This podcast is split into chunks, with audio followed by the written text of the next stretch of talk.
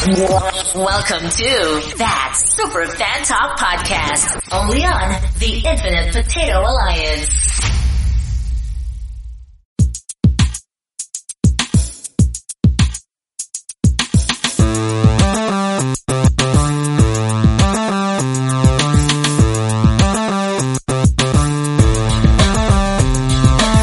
Hey everybody and welcome to that Super Fan Talk podcast. My name is Sean Ray and this is the podcast that knows that, you know, if you tell someone that you meditated for two hours then they're su- super impressed, but if you tell them that you nap for two hours, suddenly you're lazy. Joining me tonight in the newly renovated Infinite Potato Studios, Rick is here. How's it going, sir? I will kill him. and, uh, Rick is it. it's I'm just me. And, it's just me and Rick. Are you not entertained? Oh, But Hey, uh. I am glad that uh, that you're here because I wanted to uh, talk to you about something that you posted on Facebook this week. You're not Oh, shit. enjoying WandaVision. oh no, no. Uh, well, okay. Yes and no. It, it, it's no different from the last time we talked about this. There's like two thirds of the episode is just straight up 70s, 50s, 60s, 70s sitcom without even any winking or, or, and then there's a teeny tiny little bit of actual intriguing story. And if it was it, it- and it's not even necessarily woven through. There's a there's a little bit of it in the middle of it but most of it is happening right at the end.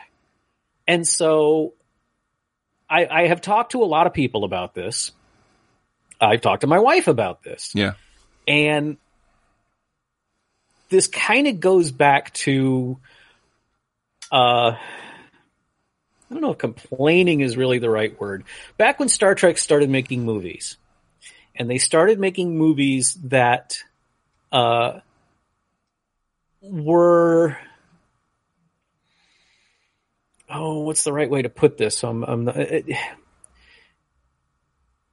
I was told numerous times when I would complain about this plot point or, or that plot point or something that movies have to be made to appeal to a much wider audience than just the diehard fans. Yeah. And I, you know, rationally, I under, I've always understood that. Uh, and with the Marvel movies, I've been able to kind of go, oh, okay, now I'm in that boat too, because, you know, I'm not a, you know, I've, I, I'm not a comic fan as, as, as we've said. What I know about most of the characters in the Marvel movies come from the MCU. That comes from the MCU. Uh, so the totality of my knowledge of Scarlet Witch and the Vision comes from what we've seen in the Marvel movies. Well, yeah, that's me too. So- I, I, I don't know anything about Scarlet Witch and Vision from comics. So watching WandaVision, and I'm not gonna I'm not gonna spoil anything because I really don't know what the, your shirt is going on.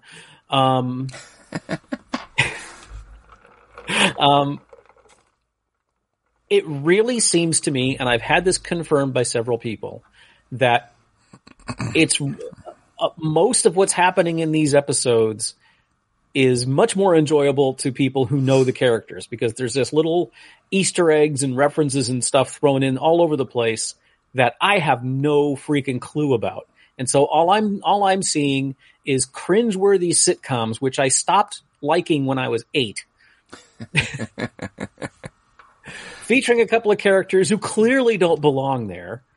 Uh, and then a little bit of ooh that's interesting why did she just you know why did the and, and ooh the the the only thing i spotted was there was a 28 their their their ad and this isn't a spoiler i really can't imagine it would be john will of course disagree with me but he's not here so you know i noticed that their address in last night's episode was 2800 and i said asked my wife is that a significant number and she said yes Well, Um, it's just I, I, all I know is that it's the same number that was on their house in the other two episodes.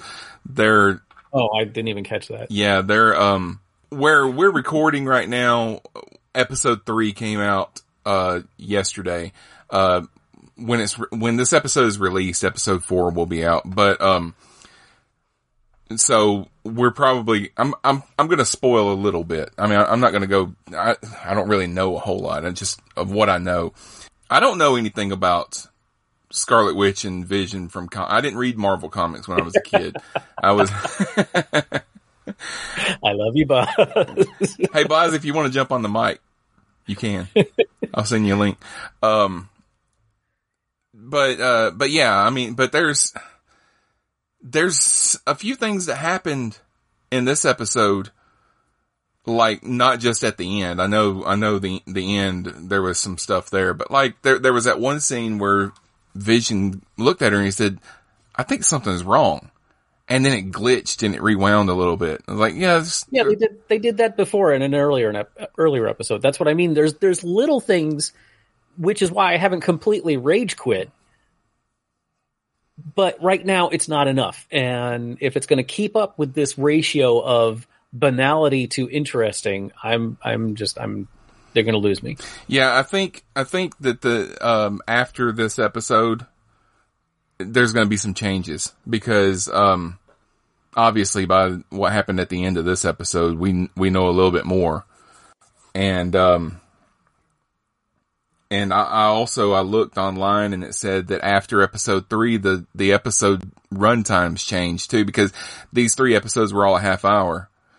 And after this episode, like episode 4 through 9, the the run times are a little higher because there's there's a total of 12 hours, but there's 9 episodes, you know. Hmm. So the rest of hmm. them are going to be a little longer. There's there's certain things about it that I like because I'm I, I I grew up watching these kinds of sitcoms too, and I mean I didn't grow up when they were on um first run or whatever. I was watching them like on Nick at Nite and stuff like that. But like the um the the the house changes in every episode. Uh, like Yeah, the yeah. the first episode was like the, the Dick Van Dyke house, and then they switched over and it was like the Bewitched house, and now it's the kind of the Brady Bunch house. It wasn't laid out like the Brady Bunch house, but it had certain. But it had the stairs like the Brady Bunch yeah, stairs. the door and the seventies aesthetic. yeah. Um, it, I think part of the problem, and it's also why I couldn't get into Stranger Things and everybody loved it. I'm just not nostalgic for that period of television. I'm glad it's not happening anymore. Yeah. I watched it because there was nothing else to watch. We didn't have options back then. yeah, yeah. Um, so this doesn't like give me a warm fuzzy. It gives me a, I was annoyed with this when I was eight. I'm no less annoyed by it now. Well, I wish I, I wish I could, I, I could say that, uh, that it'll change, but I don't know what's going to happen on this show. You know, I, I'm told, Yeah. I'm told that it changes a lot after this episode and it gets to be more of a standard, uh, Marvel fare. But one thing that I'm afraid of is that this whole series is going to end on a cliffhanger and we're going to have to wait until the next Doctor Strange movie to find out what happens. Because Okay. because uh, uh, Wanda is one of the main characters in Doctor Strange and the the mu- multiverse of madness or something like that. And Can, uh, can you put up what Boz just said? That is exactly what I'm saying, Boz. so what you're saying is that you're dead inside. yeah, uh, we were my my wife and I were in the car and you uh, posted that on Facebook and my my wife said Rick's really not liking WandaVision. And I said, Rick is very hard to please. I am. I don't deny it. Uh, I didn't notice it until all until like recently, but yeah, there's, you know, it's like I had a conversation with my friend Ted today, uh, and The Big Lebowski came up, and I've never seen it, oh God.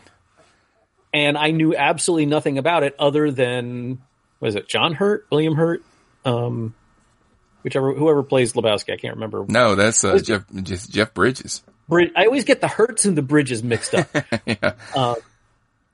Uh, so Jeff Bridges and some dude licking a bowling ball.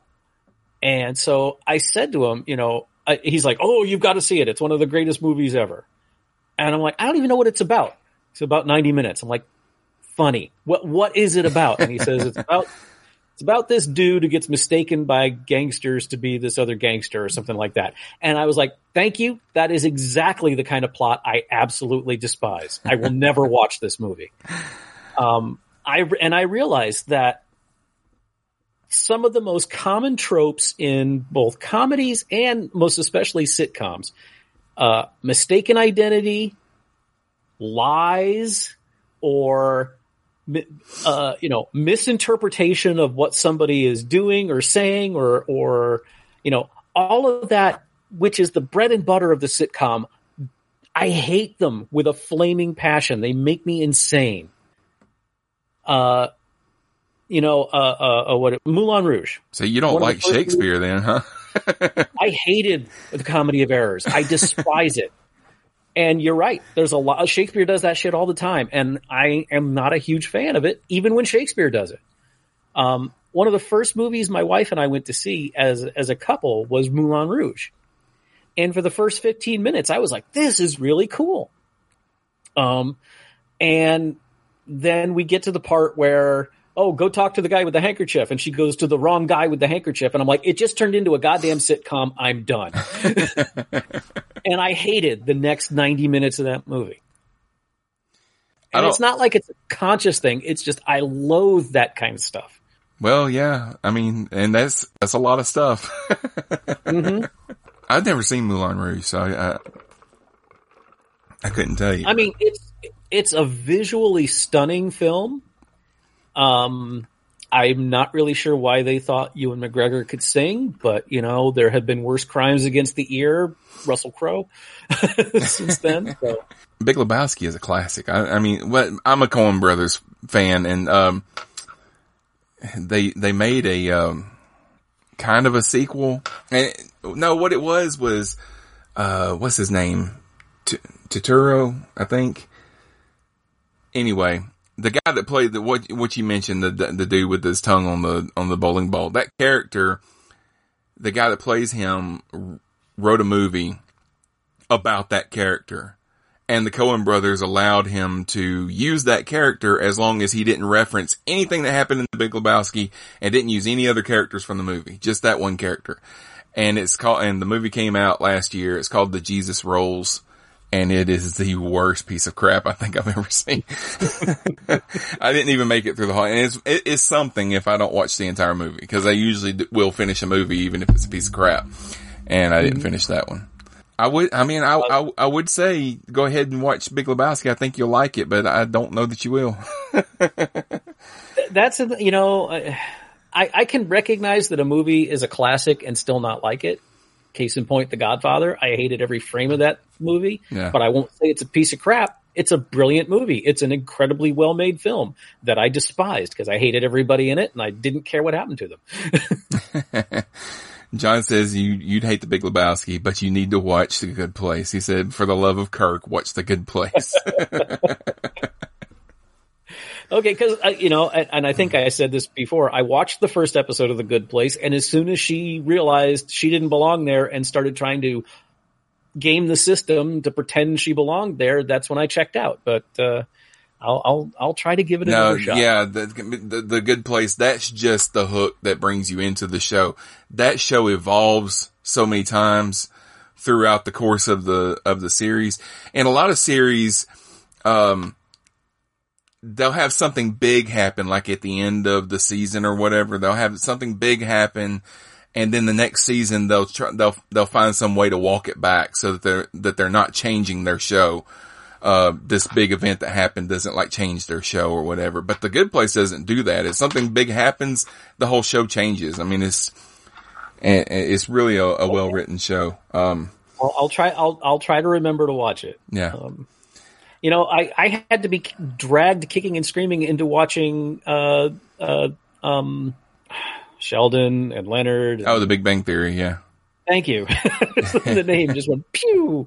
Um, and I loved it for seven seasons, and then it got really sitcom again. And Yeah, it got kind of stale towards the end, but yeah, um, now I watched something this week that I wanted to bring up. But so they they got this reboot of Walker Texas Ranger that started this uh, it started this week, and the name of the show is just Walker. wasn't Walker Chuck Norris? Oh yeah, yeah, Chuck Norris. It was yeah, it was his show. Um, this version's got Jared Padalecki that plays Sam on Supernatural, and Walker Texas Rangers. That was a show. It started in 93. So I was about 16, 17, something like that when it started. And it was something that my dad watched and I would watch it with him. Um, especially the first three or four seasons until I, you know, while I was still living at home. But this reboot is just okay. Now Walker Texas Ranger was just okay. you know, um, I liked it because I like Chuck Norris. I, you know, I used to watch those movies with my dad, like Firewalker and, uh, Delta Force and stuff like that. But, uh, the, you know, the they, show- they shot Delta, uh, they shot parts of Delta Force in my hometown. Oh, really? So we were all really excited to see the movie when it came out. Uh, Boy, were we disappointed asking- oh, he says he has to go to sleep, but we've, we've watched Below Decks. Uh, oh yeah. Lower decks. Lower Decks. Yeah, we've watched Lower Decks. So we, we talked about it on the other show. Um, it's, it's great. Love it. but, uh, yeah, this, this remake is, is, um, they turned it into kind of a police procedural slash family drama because they gave Walker a family that he didn't have in the original. so his, uh, he's, he's a widower and he's got these two teenagers and stuff and his parents are still alive. The original Walker, his parents had been murdered and he was being raised by, or he had been raised by his, uh, his Native American uncle, you know, and, um, the, the biggest difference that I can't get over is that there's no martial arts on this show. That was the whole point of the show. I know. there was a couple of fight scenes, but at no point did Walker Roundhouse kick anybody in the face. Hang on just a sec, just for for our UK listeners. Yeah, Buzz, um, Lower Decks finished two months ago. Uh, Well, how many how many weeks of, we of, got uh, it. We got it at the end of the summer. We got it at the end of the summer and it ended the week before Discovery started. so 13, 14, 15 weeks ago now, something like that. Yeah. Yeah. Yeah. So we, we've seen all of them. Uh, part of the problem is that the, the, the pandemic screwed up scheduling. It was not supposed to come out when it did. They released it early in the US and overseas distribution deals had not been finalized. So it's taken them this long to iron out the, the, the legal end of getting the show out. Uh, so y'all are just getting it now. Uh, but we finished with it back in, uh, you know, 13 weeks ago, whatever that was. I think the UK, I think they got it all at once too. I don't think they're, Yeah. I don't think they're putting it out a week at a time like they, like they did over here. No, I, I think they did a the typical Netflix dump. Just it's all there now. Now, John, this version of Walker is is a complete reboot. So it's Cordell Walker. It's not his grandson. It's not his nephew or anything like that. It's it's a a remake of the show. So Now, does uh, Connor put in a, cam- a cameo in this at all? who Connor Connor. What? MacLeod. Oh, Highlander. I was like, who's Connor? um, yeah, I'm wondering if uh, I'm wondering if Chuck Norris is ever going to show up on it. I mean, he's like eighty something years old, but you know, uh, but he And again, real, really quickly, just because I know Boz is trying to go to bed, just to give you a heads up, don't judge the series by the first episode because the first episode suffers from pilotitis, and uh, and uh, Mariner really they they crank her back quite a bit in the rest of the show. So if you're enjoying it, groovy. But if you're a little iffy on Mariner, she'll grow on you. Trust me. So have you got uh, anything new that you've been watching this week? Watching? No. Um, I would like to give a shout out to Brandon uh, because he recommended a book called The Fold. I was I was uh, in between in between books, and I, I put out my typical give me some sci-fi books to to read. 'Cause I've been oh if if you are a fan of the Bobiverse books, there's a new one out, and it's every bit as good as the others. Um, but uh, Brendan suggested The Fold, which is it, it's about a you know an attempt to create a way to fold space to move from one place to another quickly. Uh, and of course, everything goes terribly wrong, and it's very very fun book. I'm about halfway through it, and uh, really enjoying it. All right. Uh, so tonight we're going to talk about movies and TV shows that starred people who were not actors. So there's a lot of very famous celebrities that have starred in films or shows when acting was not what they were known for. Maybe they were a musician, maybe they were an athlete, or uh, like a YouTuber or something like that. But I can guarantee you there are no YouTubers on my list. there's not any on my list either. uh, sometimes they go on and they become actors after that and make a lot of a lot of movies, a lot of really good movies, and uh, and maybe now they're more known as actors than they were in the beginning. But at some point, they were not actors, but a studio decided to put them in it anyway. So we're going to talk about some of those. And um, I'm, I'm going to give you a, a what uh, a kind of a heads up what my thinking on this was, uh, or well, there there is one group of people that are noticeably absent from my list because they started off as pro wrestlers. and I'm sorry, they're still actors. yeah, that's why I don't have any of them on my list. That's true. But I will, I mean, I will defend pro wrestlers in that they are the athletes because I couldn't do that. oh, I, I don't, I, okay, here, here's, here's the deal with wrestling and me. I don't like it. I never have, but I don't say that it's fake. I mean, yes, it's scripted. Yes, it's choreographed to a certain extent, but you have to be an incredible athlete to do what they do. And a lot of them are in, unbelievably crippled by the time they retire. Yeah. you know, what they do is p- so beyond punishing to their bodies. It's, uh, you know, it makes pro footballers look like babies. Um, but yeah, yes, Boz says you can't fake gravity. Um, but, uh, but they are performers. They are, you know, I, when I was growing up in South Florida, you know, this, I was growing up during the beginnings of like WrestleMania and pay per view and all that stuff. Um, and, you know, at the, at that, you know, Hulk Hogan lives in Florida. And so, you know, he was a huge deal down here. Mm-hmm. Um, and you know there was there was always the you know oh it's real. No it's not. Yes it is. No it's not. I never once you know after i i became like after like i turned eight or nine you know we used to see it on sunday mornings because there was nothing literally nothing else but church on tv um and my brother and i were very confused. It was like how can they do that and still get up and walk away? Um you know when you're a kid wrestling confuses you. When you get older you're like oh okay. Now i see what they're doing.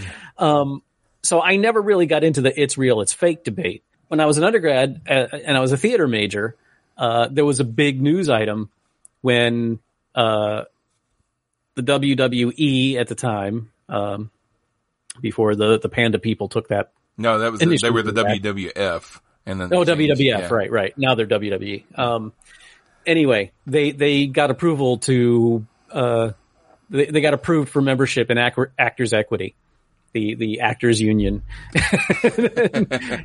and we were like, "See, yeah, yeah." I mean, I I used to love it when I was a kid, and then I stopped watching it when I got older. But then when my son was young, you know, he got into it because his friends at school were into it, so I started watching it with him. And it had gotten even more over the top over the years since then. But have you ever seen the movie The Wrestler with Mickey Rourke?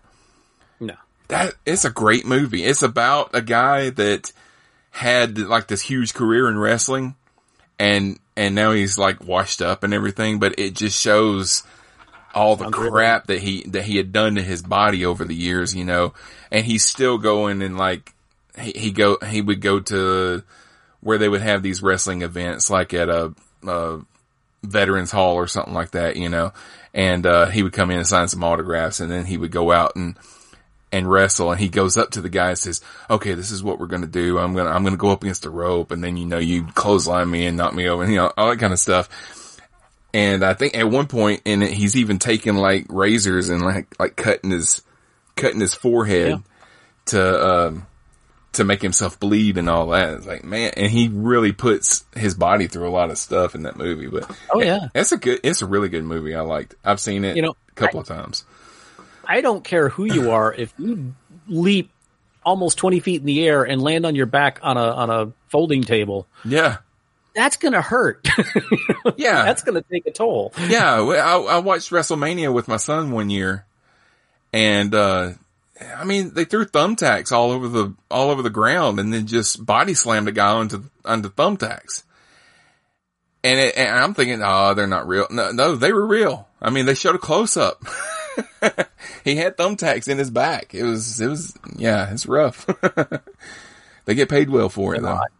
Yeah, you know, I, I I don't begrudge them anything. I just don't want to watch them do it. but the first one, the first movie on my list is uh, from 2011. It's called In Time, and it stars uh, Justin Timberlake. And uh, he was mostly known as a singer. He had made a couple of movies. He had not really starred in, in any movies. He had had roles in a couple of movies before that. Um, but I picked this one because it's a it's it's a sci-fi movie and I, I enjoyed it quite a bit. It's also got Amanda Seyfried and I never know if I'm supposed to pronounce his name Cillian Murphy or Killian Murphy, but it's got him in it. Cillian. Okay, Cillian. Cillian.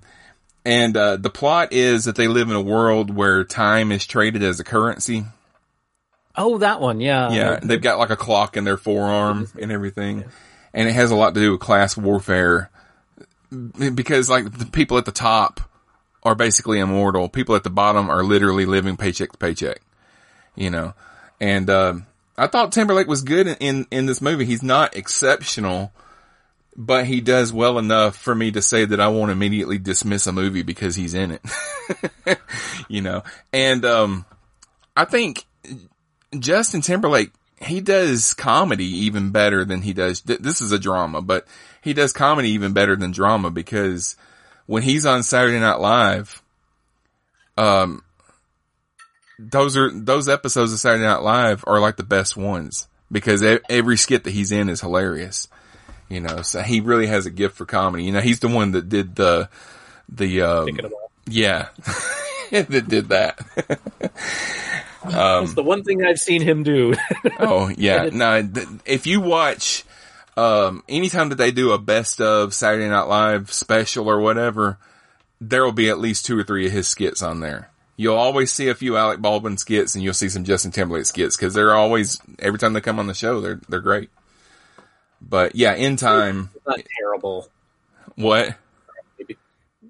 John says saying Mick Jagger in Freejack. I thought it was a fun. It was probably terrible. Yeah. um, but yeah, In Time is uh with Justin Timberlake is pretty decent. It's a pretty decent movie. I I, I recommend it. What's your first one? I, I, I didn't see it, so I, I cannot cannot speak to it. Um, I you know it, it, I'm sure it's it's a perfectly serviceable film. It just didn't didn't it, it seemed like you know you you pretty. I remember seeing the the trailers and going, well, there really isn't much point in watching the movie now. there was a short film. Uh, John and I talked about this early in the early days of the podcast. Um, there was a short film that came out when I was a kid. Showtime used to do a thing called the 30 minute movie. And it was it was short films, you know, and it was like first time directors and they'd make these short films and Showtime would put them out on this, on this show. And, um, they did a movie that I cannot remember right now what the name of, but it was the same concept. It was time, time being used as a currency. And mm. I hmm. just, I remember seeing that like late on a, real late on a Saturday night or something as a kid. And then when this movie came out, it, it reminded me of that and we went back and we watched both of them and kind of compared them and everything. And actually the story in the short film is better than the story in this movie. this movie's just got a bigger budget. you know. So, so John, I'm, I'm going to blow your mind a little bit because John says, uh, Richard Dawson in Running Man. Um, you know, Richard, da- uh, uh, Brendan, I'm, I'm, assuming Facebook user is Brendan because it usually is. Uh, Richard Dawson was an actor before he was a game show host. Uh, he was uh, one of the main characters in Hogan's Heroes. Um, oh, what was the name of his character in Hogan's Heroes? Um, but yeah, yeah, Daw- Dawson was a was it, it was a was a, an actor long before he he became the host of Family Feud. Um, Cast uh, Richard Dawson as Corporal Peter Newkirk. Newkirk, yeah, of course.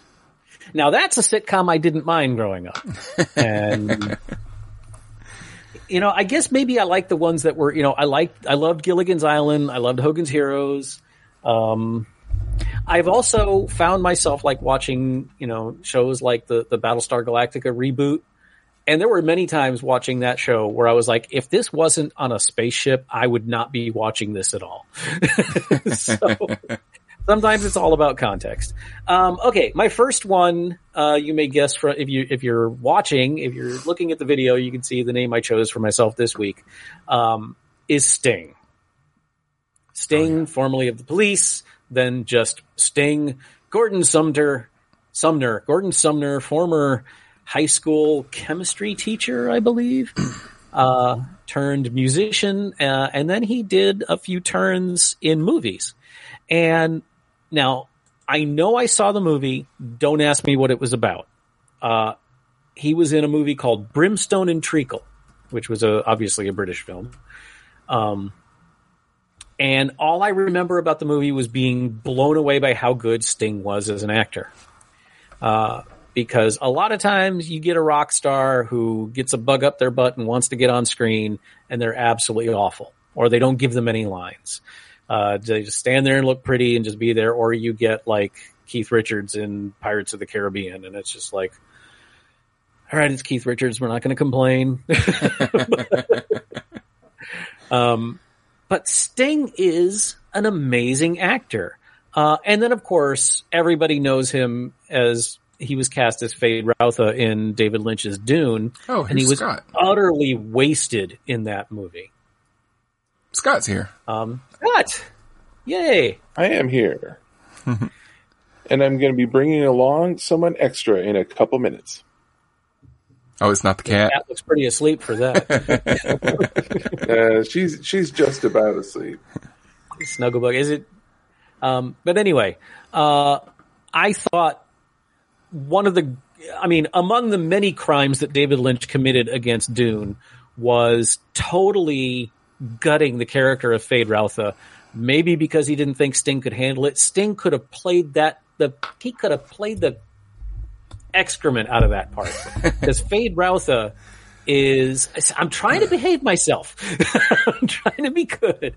Um, if you've read the book, Feyd-Rautha is the anti Paul. He is every bit as competent and well fleshed out as Paul Atreides, except he's evil because he's a Harkonnen. And Sting could have played that with an amazing amount of subtlety, but all they did was put him in that metal bikini and have him bounce around screaming, "I will kill him!" And it was it was just a, a terrible disservice to the talent that Sting has as an actor. Um, he was also in The Bride, which was a Frankenstein remake with Jennifer Beal, Jessica Biel. Who's wait, Jennifer Beals, the one that was in Flashdance.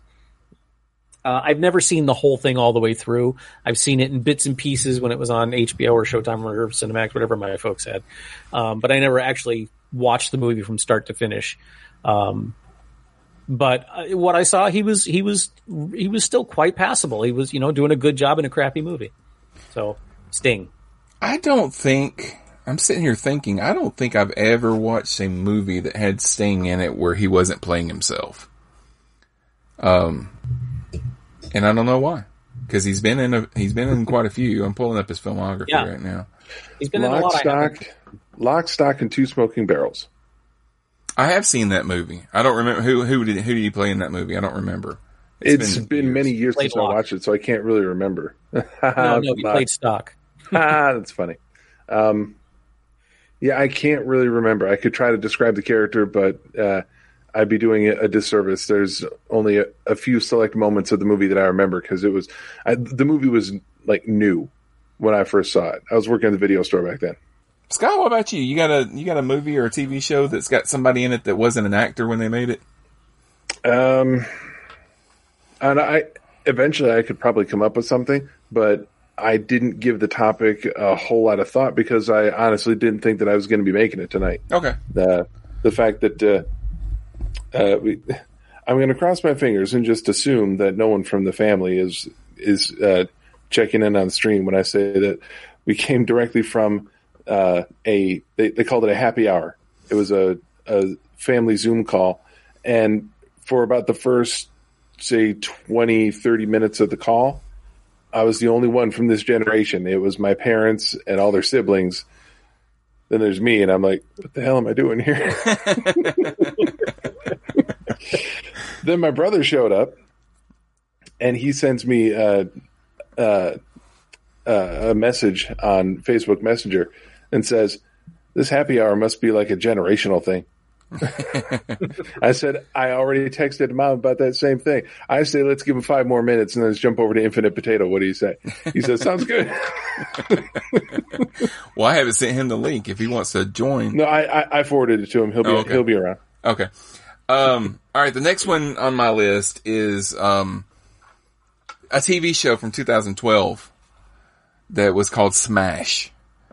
And it had Katharine McPhee, who had been the runner up of one of the seasons of American Idol. I don't remember which season it was. I know it was the season that Taylor Hicks won. And that was a big deal in Alabama because Taylor Hicks was from Birmingham. Um, but it was, it was a uh, musical show. It had Debra Messing in it. And this was like at the height of the popularity of shows like Glee, you know, so musical TV shows were like a big thing for a while. And this one was like centered more on Broadway. I mean, it, it was, Debra Messing played this producer that came up with a, uh, script for a Broadway show about Marilyn Monroe. And Katharine McPhee played one of the actresses that was up for the main role. And there was another lady in it that I can't remember her name, but she, she's well known for playing in Wicked on Broadway. And, uh, she was the other, the other actress that was up for the lead. And the, the whole first season was about casting the show and these two actresses going against each other trying to get the main role and everything. And then the second season was about the actual show and then it got canceled after that. So, um, but it was a, it was a fairly good show. You know, it was one of those shows that I could watch with my wife and she would not zone out and just start looking at her phone and not pay attention to what's going on. Um, so, uh, but I mean, Katharine McPhee was, was really a lot better in it than I expected her to be because she wasn't an actress. She was a singer and she wasn't even a professional singer until she was on American Idol, you know. Um, but since then she's been in quite a few things and she, uh, that show Scorpion, she was the main, the main character on Scorpion and she, and that lasted for like four seasons and just went off the air a couple years ago, I think. She's not Is doing that any, the one with the CGI Dwayne Johnson? No, not the Scorpion King. that was 20 years ago. yeah. Scorpion is a, or was, um, a, a, a procedural, uh, crime show with a, like, a misfit team of, uh, particularly skilled people. Like, you know, you got a, uh, I'm assuming you got a tech person and you got, um, like a, a physical combat, uh, spy type person and you got, um, What was Whether- that show where they did a con every week? That sounds a lot like that. it might have been that.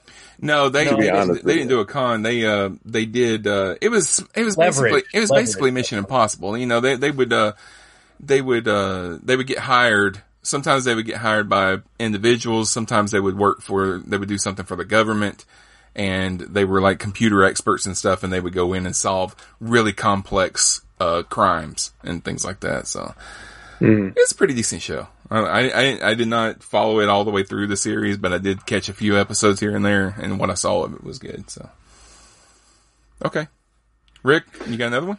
Uh, next would be David Bowie, uh, who you may know from various musical incarnations, uh, but also now most people when they think David Bowie, they immediately jump to Labyrinth, where he played Jareth, the the Goblin King. Uh, David and his Bowie were on screen, and uh, lots of Muppets, and and Jen, a very young Jennifer Connelly, and uh, a wonderful movie. And a cod piece Oh, that's what that's why I said. and a wonderful cod piece. Yes. I would say Little Bowie, but it wasn't. Never mind. Um, however, my first exposure to Bowie, pardon, the maybe phrasing, um, my first indication that Bowie was an incredible actor was in a wonderful, one of the best vampire movies ever made, in my opinion, uh, The Hunger. Where it was David Bowie, Catherine Deneuve, and Susan Sarandon. And if you if you are anywhere close to my age and you owned a video cassette of The Hunger, you know which scene is worn out on your tape. Um, it it uh, Catherine Deneuve, who most of you probably, a lot of you probably have never heard of. Uh, she was, uh, well, she's I think she's still alive, but she I don't think she's done anything in a long time.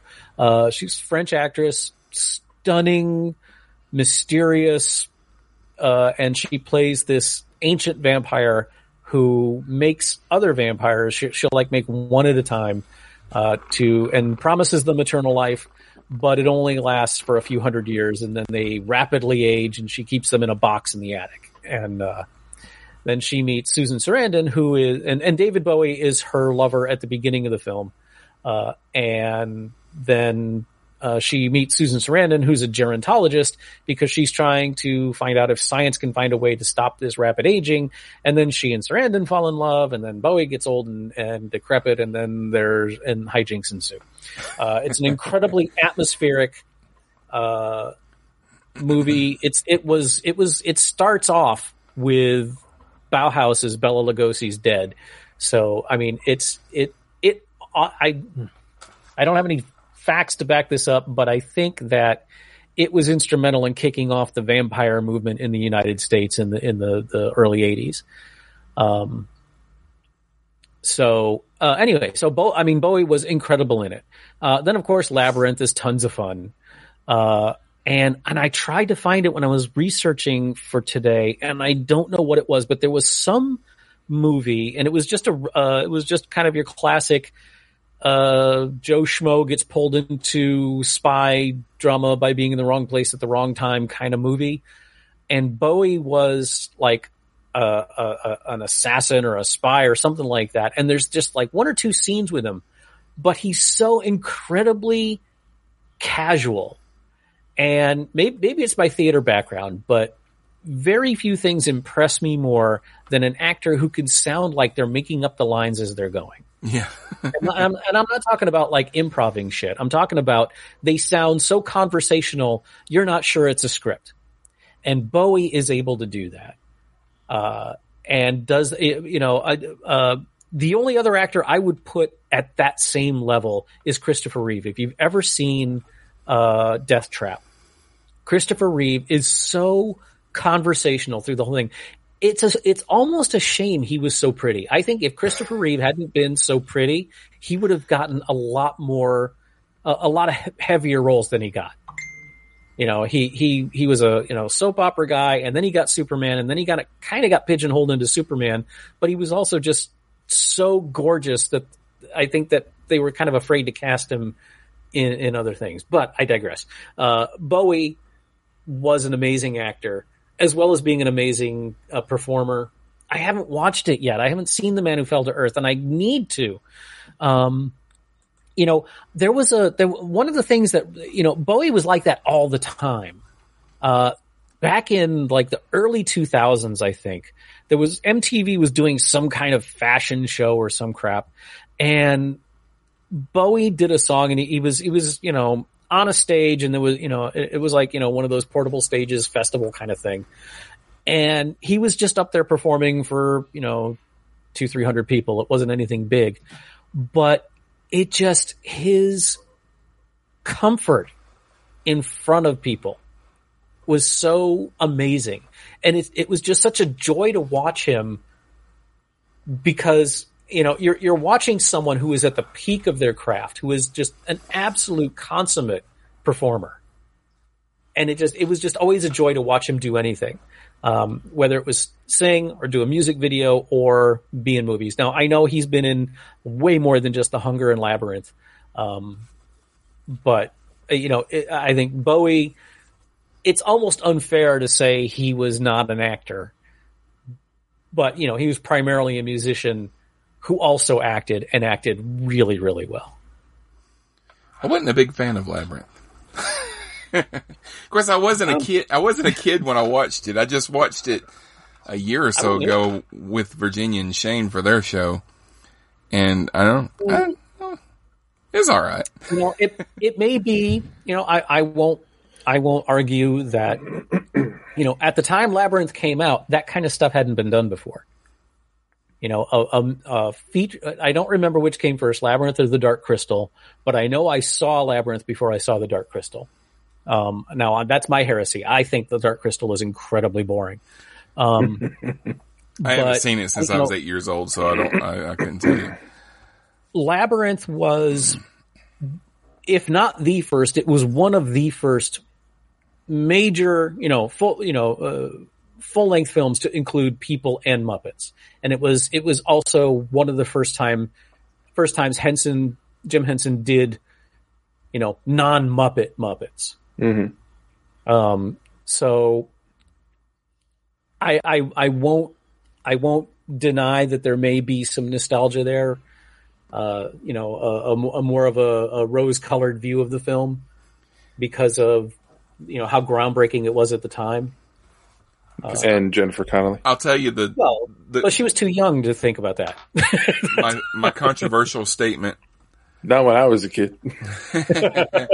My controversial statement is that Labyrinth and the Neverending Story kind of both did the same things, and I like Neverending Story better. and the other way around. I So- wanted to pull my head off watching the Never-Ending Story. Uh, uh, John's bringing one up. He says Prince and Purple Rain. Um, you know what? I've never seen Purple Rain. Neither have I. You haven't seen? Have you ever seen it, Scott? I actually haven't. Okay, Uh, well, John, you're talking to the wrong guys. if if if I saw it, I don't remember it anymore. It would have been again quite a long time ago, but I get the feeling that I did not see it. And Kat, you are putting my hand to sleep, Kat. See, one of one of my greatest, no, no, I, I, one of my uh, one of the the growing list of my heresies is, uh, and this was a problem when reading Ready Player Two. I've never been a Prince fan. I've never understood why he was such. I, I, you know, I understood his appeal, but I don't understand why people worshipped him so much. yeah. Uh, But you know, I mean, it I- was also not doing music I I particularly liked. Yeah, the Prince stuff that I've heard is just his really mainstream stuff. So, uh, if he if he's on the radio, I don't turn it off. But it's it, I've never like listened to a Prince I like 1999, and that's it. I recognize that he was instrumental in a lot of um, a lot of development in in music history and everything. But is you know, there's a But lot how? of there's a he, he lot didn't of revolutionize anything. He just sang about and then went all Christian in the last few years of his life. I just, and he was crazy. There's that too. okay, the next one on my list is um Where are we at? 50 minutes. I made it 50 minutes. yeah, 50. Let me remember that so when I'm editing. Um, so the And I, next I, I did come up with someone, Okay, go ahead. Go ahead. and this uh, this was built off of uh, what Rick was saying about David Bowie. Got me thinking of uh, musicians. Excuse me. And this was certainly not his uh, uh, his first uh, foray into acting, but uh, I always thought that Meatloaf did a great job in Fight Club. Oh yeah. Oh yeah, but he, he yeah, I, he had I been almost, acting I for a almost put Meatloaf on my list, but I, I really have only seen him in Rocky Horror, and that kind of doesn't count. No, yeah, it, it doesn't doesn't necessarily count Rocky Horror, and then there was his uh, turn as the villain in Black Dog, starring Patrick Swayze, which you, Didn't see it. that's it's that that's pretty bargain basement. That's like you know five dollar bin at Walmart uh, style of movie. It's it's Patrick Swayze, um, Randy Travis, another musician yeah, I, I know who he is. with uh, well, this is for our younger listeners who might not know who Randy Travis is. Oh. Um, uh, uh, country music star of the '90s, Randy Travis, and Meatloaf as the villain. it's uh, you know we went through the '80s and the '90s with varying flavors of Die Hard on a whatever, Yeah. and Black Dog was Die Hard with semi trucks. Yeah. Okay. Yeah, Patrick Swayze was a um, he was being blackmailed by the bad guy to uh, drive contraband from one point to another in a in an eighteen wheeler, and then intrigue and action ensues, and they find a way to make an action movie around an eighteen wheeler. I really- how I don't know. I really liked him. And uh, Rick, you've never seen Fight Club? No. Oh God! And I, that- I, it's been spoiled for so long. I don't need to. oh no, Well, you need you're- to. okay. You need to. There is nothing about Fight Club that appeals to me. It's it, it. So Meatloaf plays a guy in uh, Fight Club that had had to take uh, some kind of hormone therapy or whatever. So he basically had female breasts, and um, when they when they introduced him, he said, "This is Bob." Bob had bitch tits. and he would, he would hug him, he would hug somebody and like rub his, his head all in his chest and stuff like that. But, uh, that was the, uh, that was the, the hook for that character. He was, uh, he did a, um, How have I lived this long without seeing that? I oh, have no idea. that, I mean, that's Well, not, see, if Bob's- you're going to paint the whole movie with the bitch tits scene, then yeah, you're getting the wrong picture. I'm just, I'm just talking about Meatloaf's character. I I understand that when it comes to Fight Club, yes, a lot of people pin a whole lot of the movie's uh, worth and strength on the twist, at Twist, the end. yeah. And if you know what the twist is, then that can take a lot away from it. However, if you know what the twist is, then you can watch the entire movie with that in mind, and you can see all the tricks that they pulled throughout the movie to make you not realize it, but to, but to give hints at it. And then you put the entire twist aside and you just look at the story and the the production style and production value and how Fincher uh, put the film together. And Okay, it's hang- it's a on. it's a well made film. It might be a little bit nihilistic, but you got to push past that because too many people made that like their MySpace quote for, was always from Fight Club. Just ignore those guys, and it's a nice piece of filmmaking. Okay, let, let me let me ask you this, and this this is you you missed. We we had some. We, we had something of a, of a similar conversation at the beginning because I, I we were talking about the Big Lebowski and how I have no desire to watch it. Um, and Yeah, I, I'm with you. um, all I know about Fight Club is Brad Pitt is in it. Yes. Edward Norton. You never talk about Fight Club and the twist at the end. I have no idea what the movie's about other than that. it's about a fight club. But that tells me nothing. It was like my, my friend Ted was what what you missed at the beginning, Scott, was my friend Ted was telling me I should watch The Big Lebowski, and I was like, "What is it about?" All I know about The Big Lebowski is memes. I have no idea what the movie's about. Then he mm-hmm. told me the basic plot, and I was like, "No, I don't need to watch that." Same with Office Space. Hi. I love Office Space. Tom's here. I don't know. I just heard about Big Lebowski, and, and I when I saw that, it was the first or the, the same thing as with Office Space. It's like, oh, that's where that meme is from. But my question is, everybody says, "Oh, Fight Club is so good, you need to watch it." What is it about? You can't talk about it. I'm sorry. Fight Club is about Edward Norton. Edward Norton plays this guy that's kind of, uh, kind of, kind of fed up with his life, and he meets a he meets a guy that kind of introduces him to kind of the the seedier side of himself, you know, and then he. Uh, now I'm going off of a movie that I haven't seen in 15 or 20 years, but um, they start a fight club, and these people people come to their house go down in their basement and they beat the hell out of each other to let off steam. It, it ends up being the basement of a bar, but Yeah, but yeah, yeah, you're you're in there, and it's not necessarily just to let off steam, but what they're trying to portray is that by by fighting each other, and this is uh, you know bare knuckle, uh, full contact, unrefereed, um, uh, f- fighting, like bare knuckle boxing uh, in the basement of this bar, and not just as a way to let off steam, but it tries to paint it as. And keep in mind that this is based on a, on a novel written by Chuck Palahniuk, who is an insane person, as if you just go by his writings. Now, as as a person, I'm sure that as a regular guy, I'm sure he's perfectly sane. But as an author, he is cuckoo kabonkers. And they portray the fighting in Fight Club as a way that all these men, men who don't really know who they are, who don't really have a way to define themselves as people. And the fighting each other offers a catharsis. It allows them to feel energized and they feel alive, like they like there, there's something to you have something to live for at the end of the week because that's when the fight club will meet is so you can get together and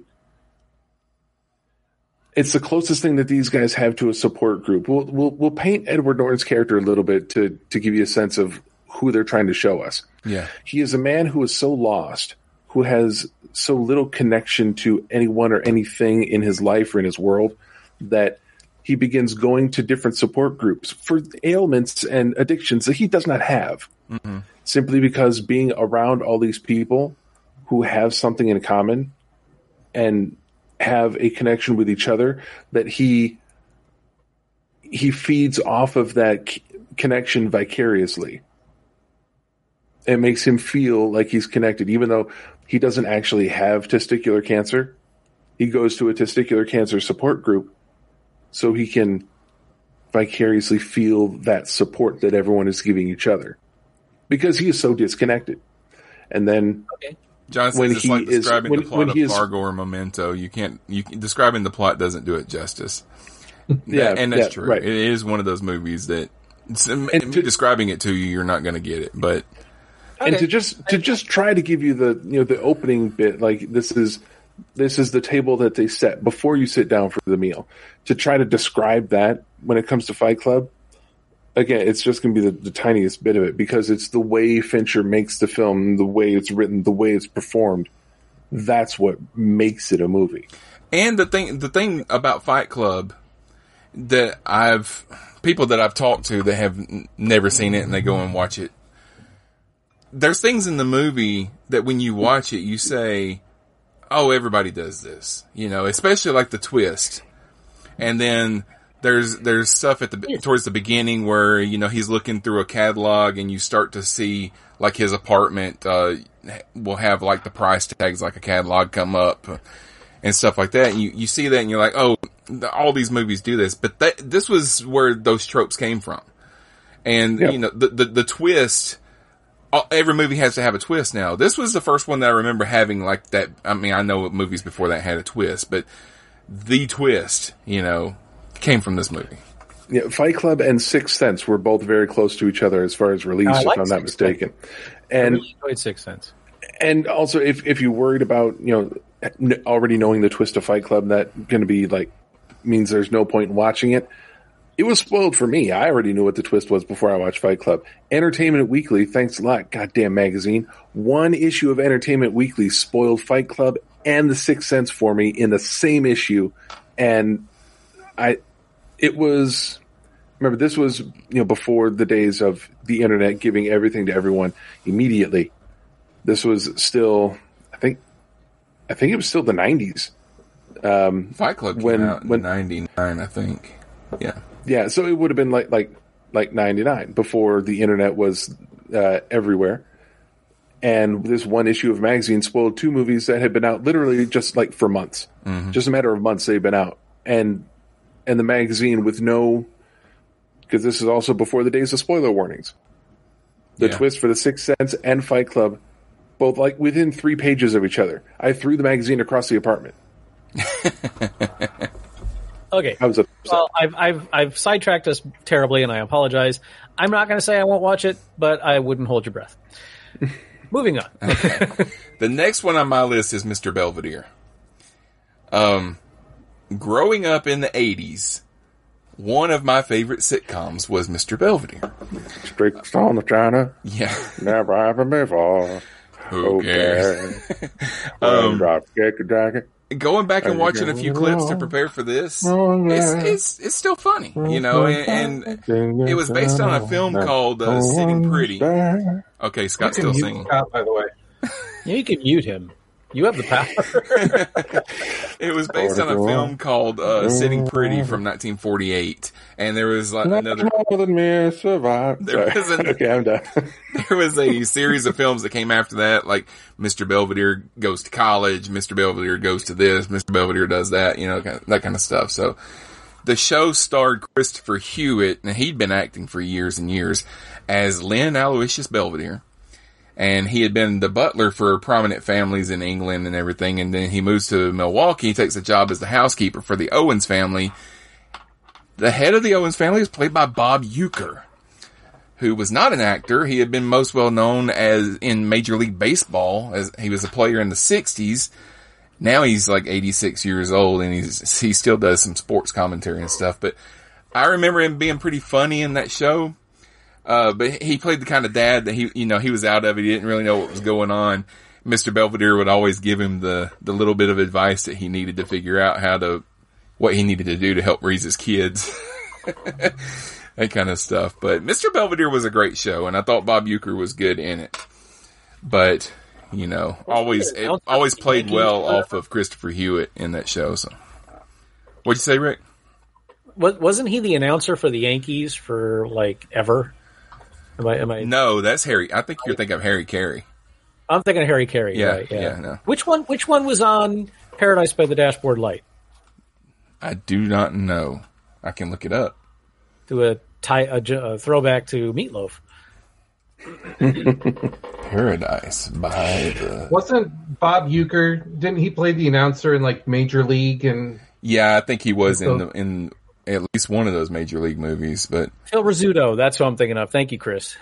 Phil Rizzuto for the Money Store. Do you remember anybody re- ever ever be uh, inundated by those commercials? When I was growing up in New England, uh, Phil Rizzuto, the Money Store was like one of those second or third mortgage places that would just totally prey on old people.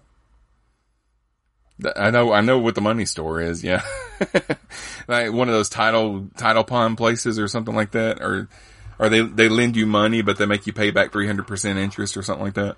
Yeah, it was you know get, use the equity on your house to to put yourself even further in debt kind Oh, of yeah, things. yeah.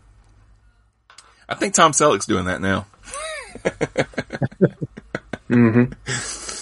So, um, Tom, what about you? You have any uh, movies starring people that weren't actors or TV shows?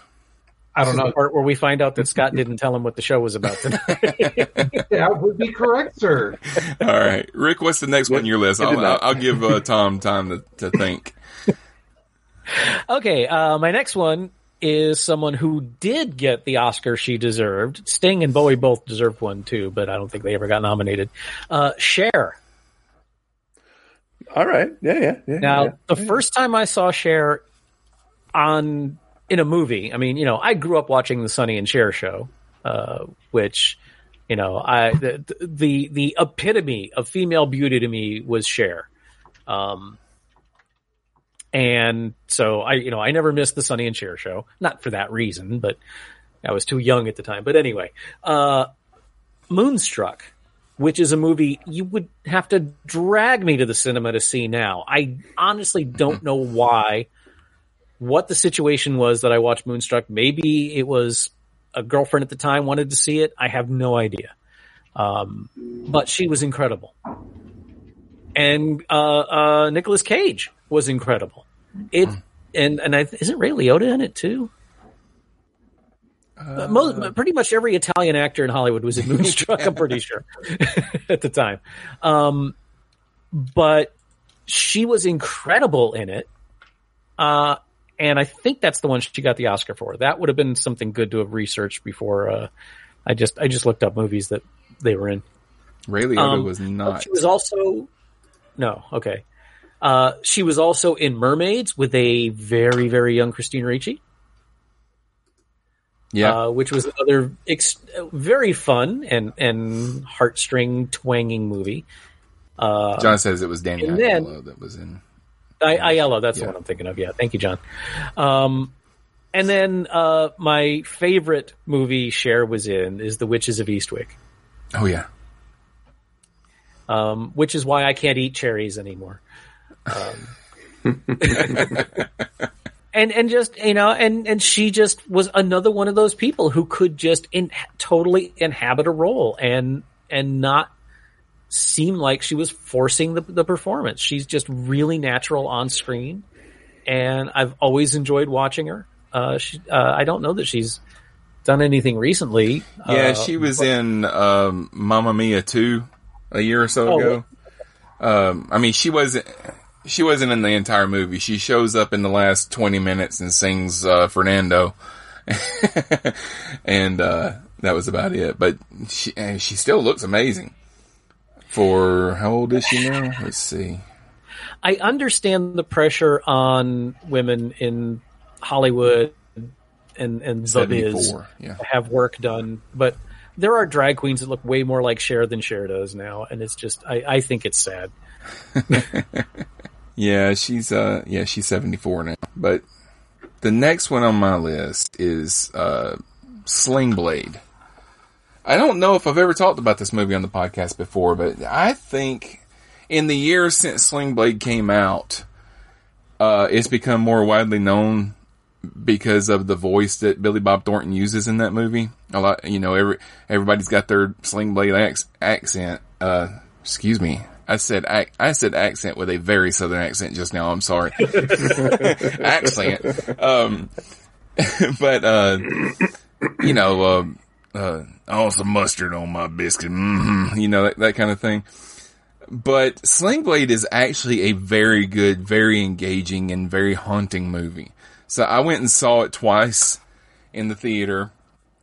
Uh, the first time I went to see it, I knew nothing about it. I only went to see it because it was the only thing playing that I hadn't seen yet. Because I used to go to the movies a lot uh, in the in the in the nineties, and um, I couldn't stop thinking about that movie. You know, I went back and saw it again. But one of the standout performances in the film is the abusive boyfriend of the lead actress, and he was played by Dwight Yoakam.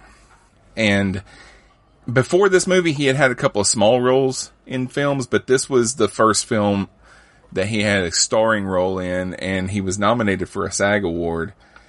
Um, he plays a really good bad guy. Most of his roles Yeah. that he that he's in, um, he either plays the bad guy or he pa plays like the ru- the the gruff old uh, lawman that gives the hero some advice, you know, that kind of stuff. But um, Or the, the gruff drug addled doctor in uh, Crank. Yeah, yeah, he was in both Crank movies. Yeah, as as, Yep. as that character. But um, yeah, Sling Blade. If you've ne- have have you guys all seen S- Sling Blade? Oh, yeah. All right, so two No. to two. Just the fa- And- just the fact that you said abusive boyfriend is all I need to know to not want to watch it. Well, that's I don't. I mean, that's not what the movie is about. It's just I know, but it's still there's, there's an enough misery in the all- world without going to find it on the screen. Yeah, uh, I also saw the uh, uh, the original short film that uh, that. Oh, come on, come on, come Billy on! Bob Thornton. What is it? Thornton? Yes, thank you, Billy Bob Thornton. Uh, the the short film version that he made before uh, going feature length, and the the short film starred Molly Ringwald. Yeah, yeah.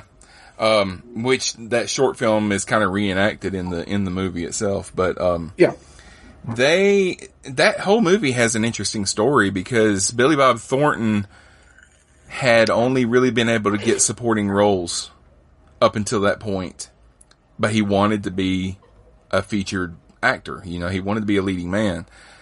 So he wrote and produced that movie himself and it took off, you know, and Robert Duvall has a small role in the movie as, uh, Carl's father and he repaid the favor later because Robert Duvall made a movie called The Apostle Yep. and, uh, Billy Bob Thornton had a small role in that movie, you know, uh, so, but, um, yeah, Sling Blade is a great movie.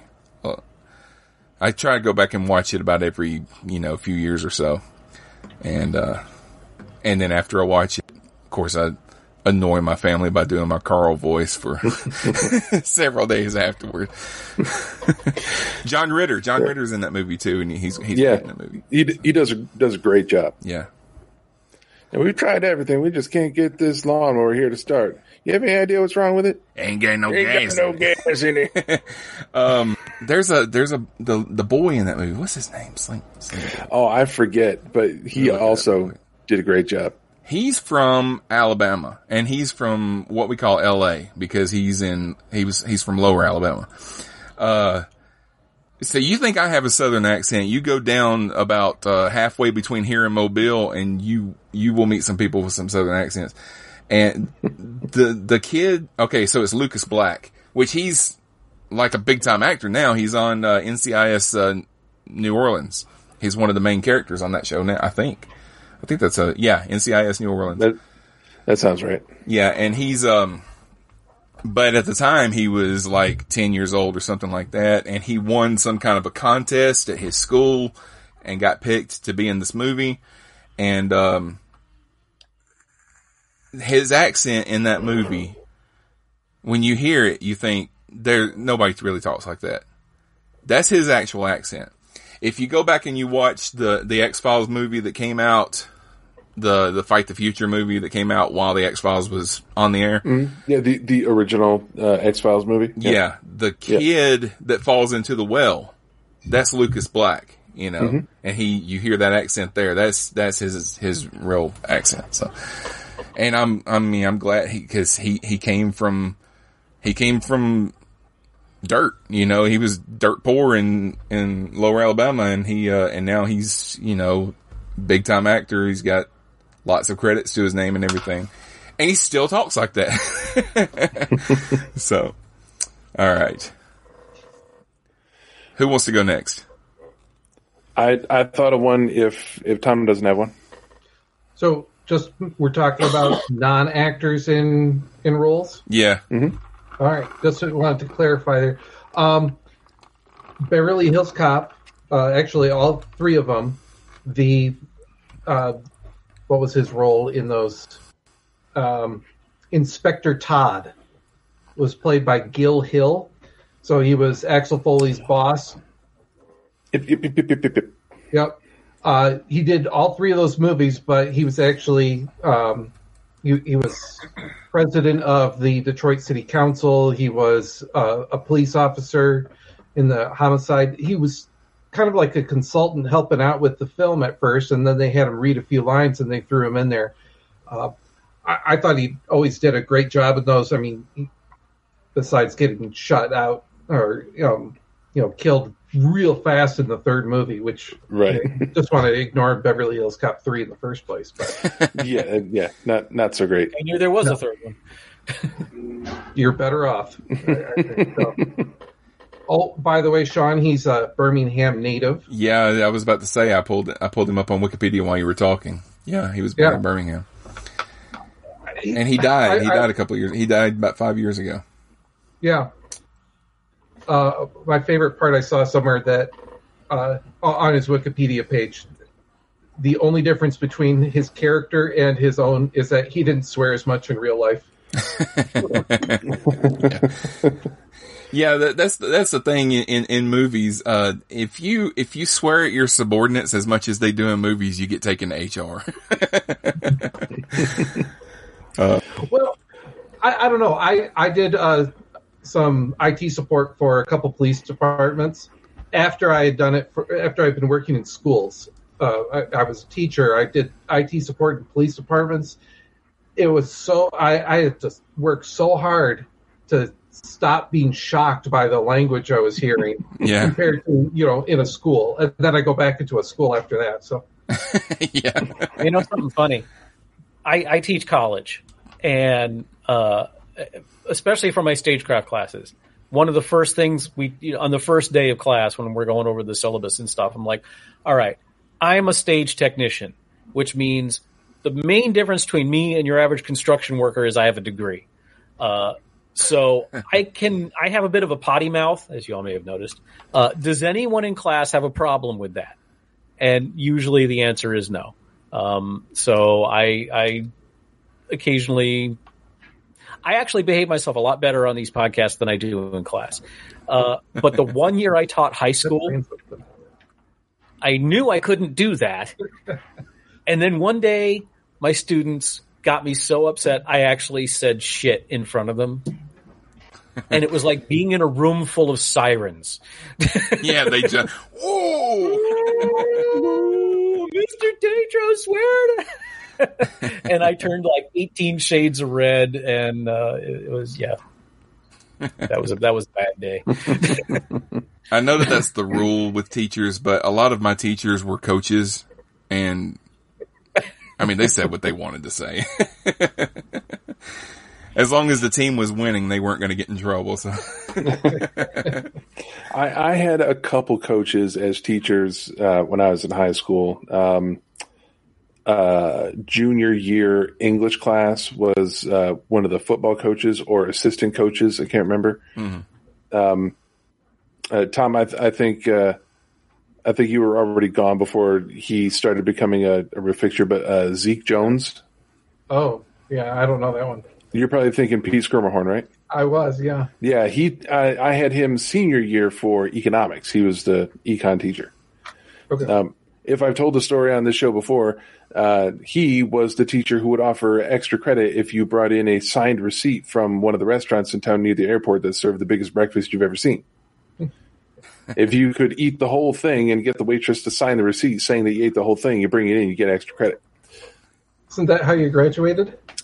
No, I graduated by getting some BS extra credit assignments in my senior year English class uh, because I wasn't doing enough of the homework.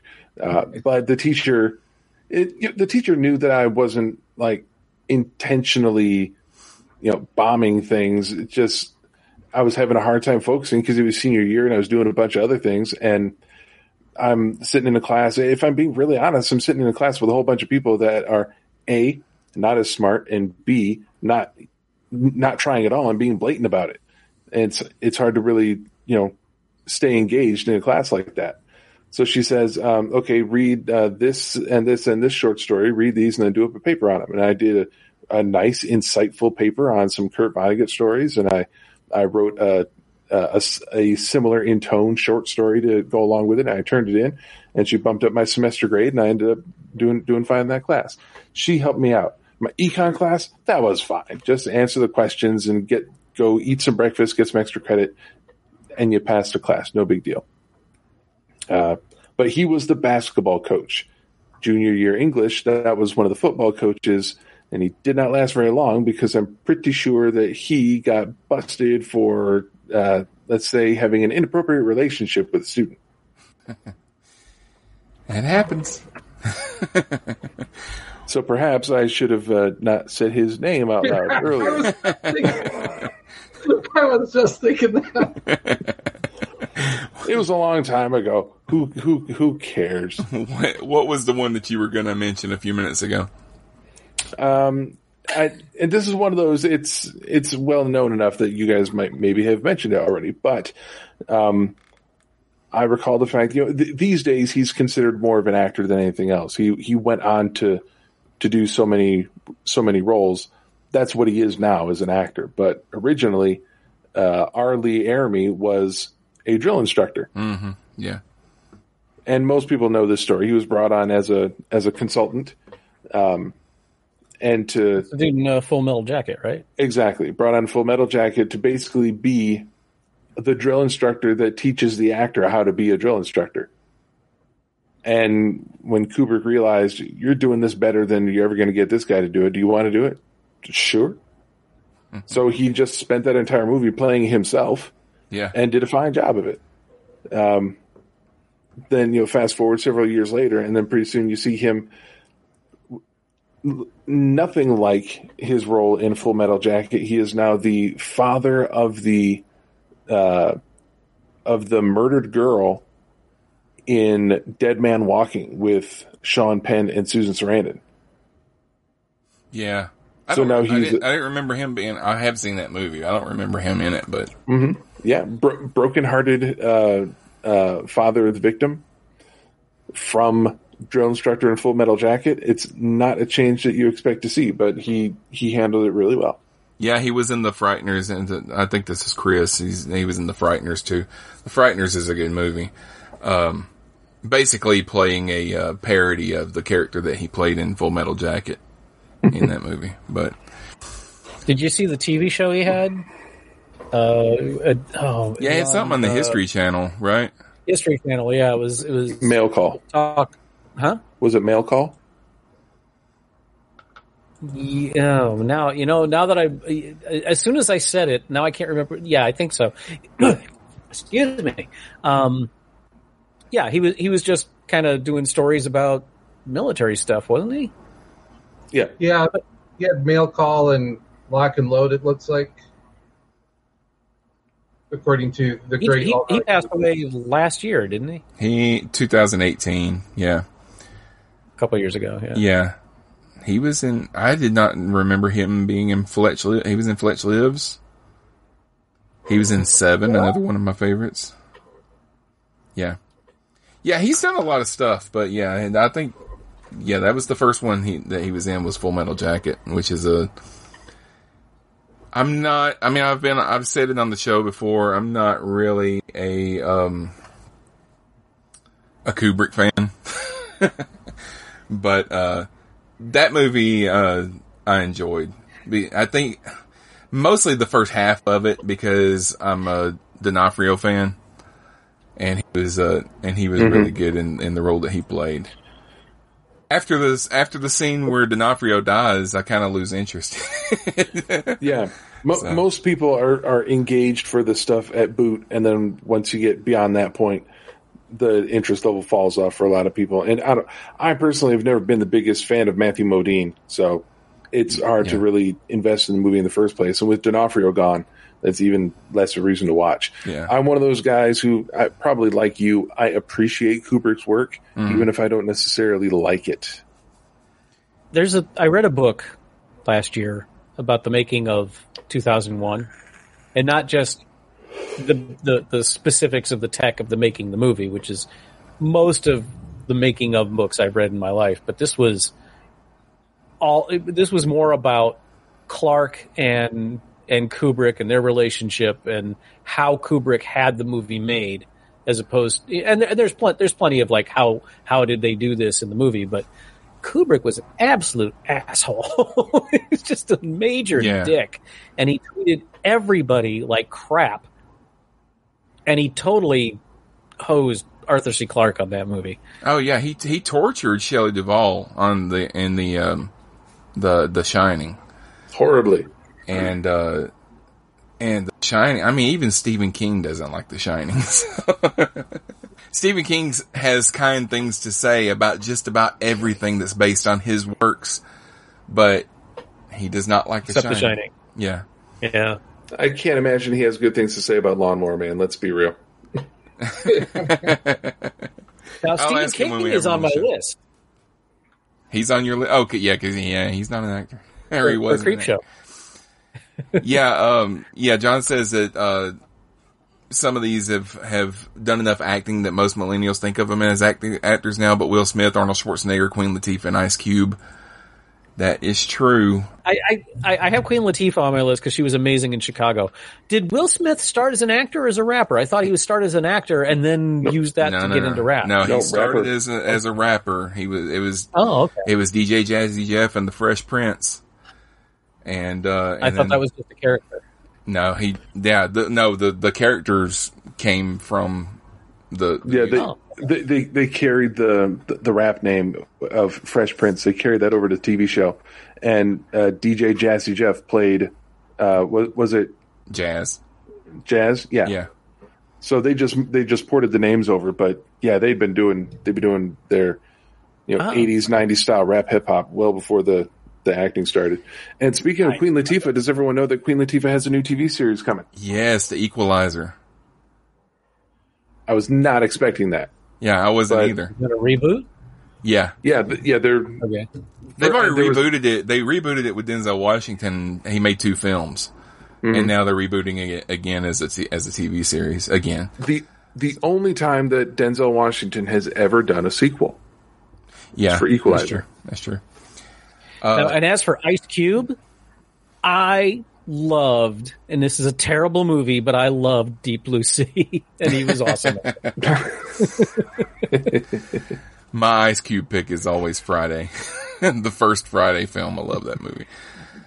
you killed my parrot. Here is a fun fact about the Fresh Prince. and Since we're mentioning uh, DJ Jazzy Jeff, whenever he was on the show, whenever whenever Jazz would would come on the show, you always knew if it was going to be one of the episodes where Uncle Phil threw him out the front door by what shirt he was wearing mm-hmm. because they only filmed that one time.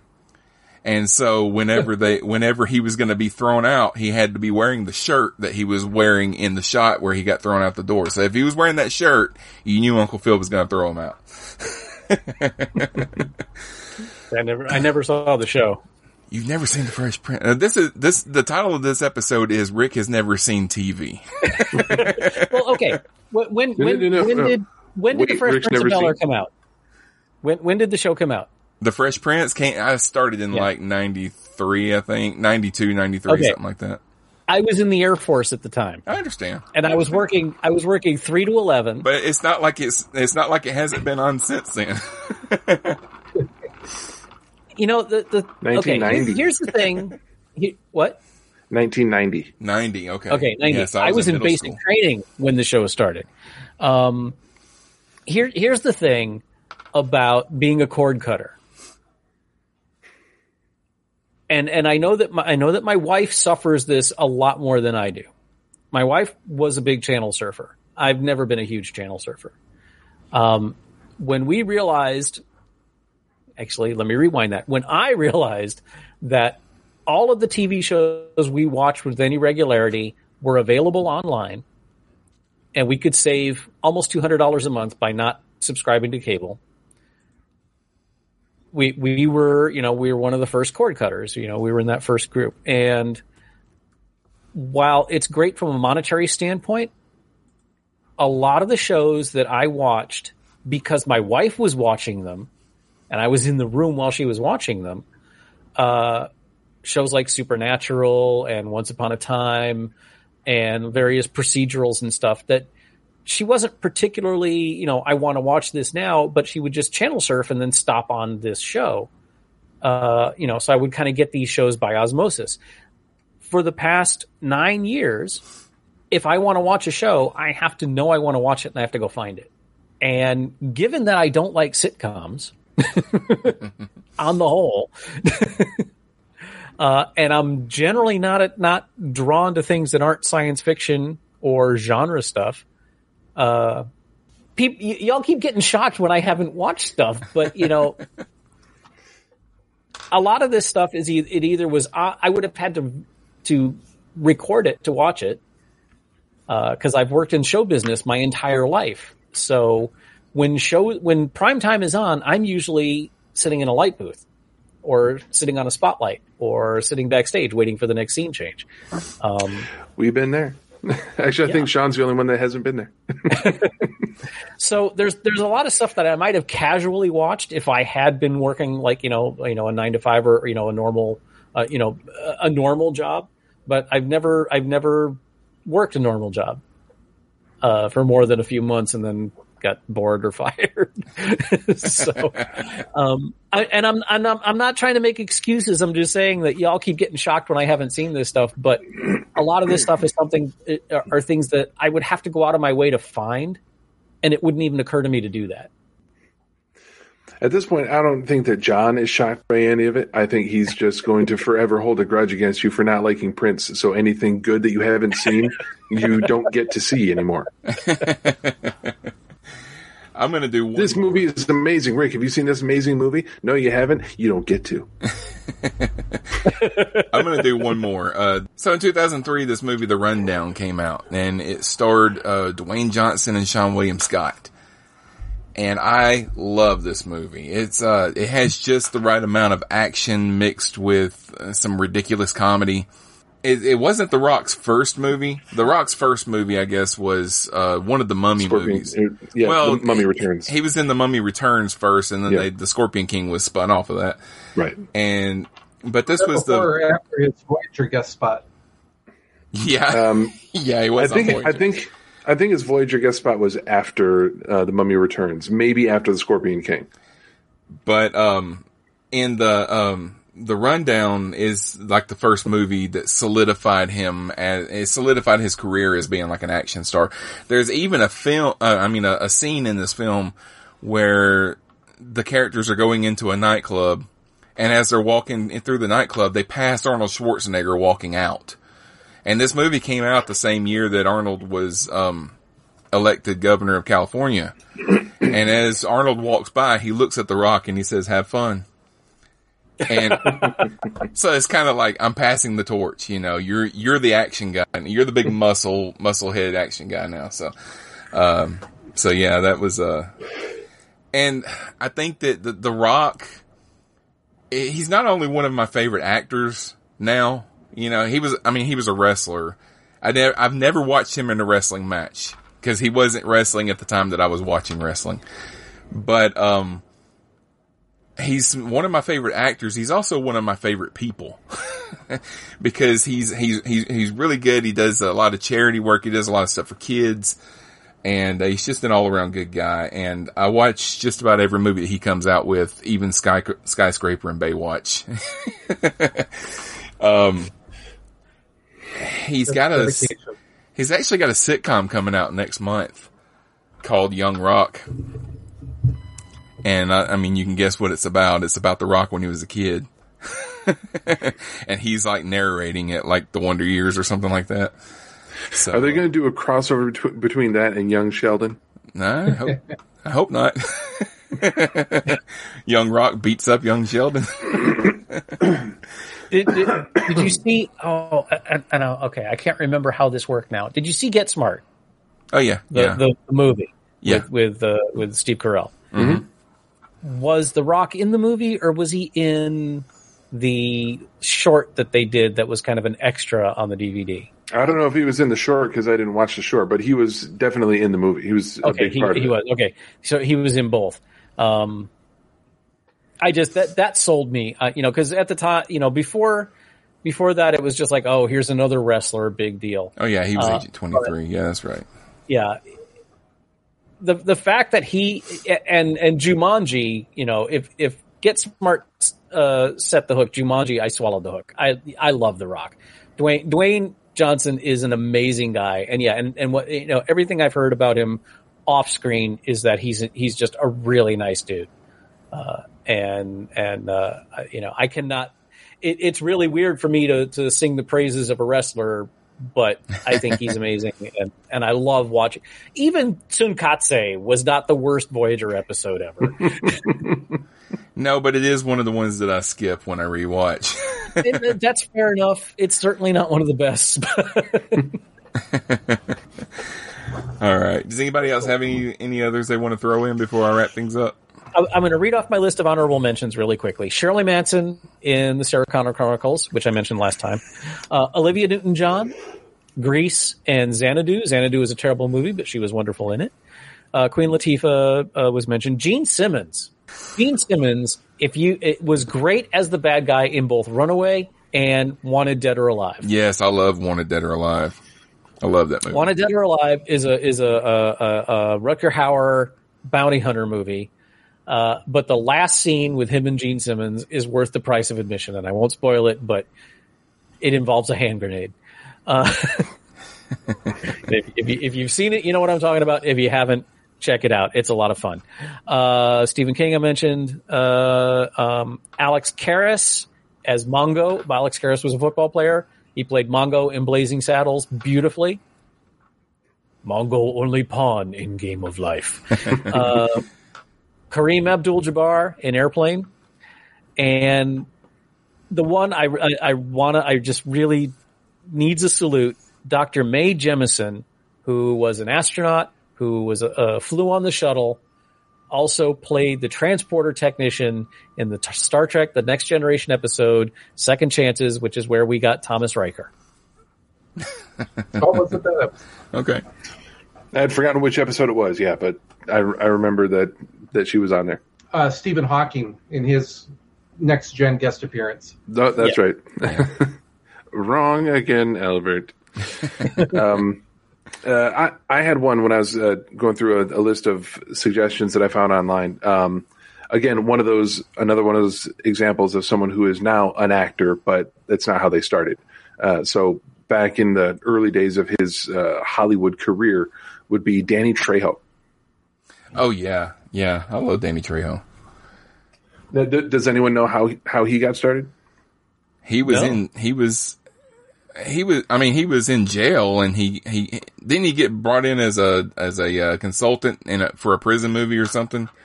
Uh, yeah, the Something the like movie was uh, Runaway Train, Yeah. and uh, let, let's see, um, he he showed up on set not not to play any sort of a role in the movie, but he showed up on set as a youth counselor because one of the cast members in the movie, um, I think, was having some substance abuse problems, and he was brought on to help with that.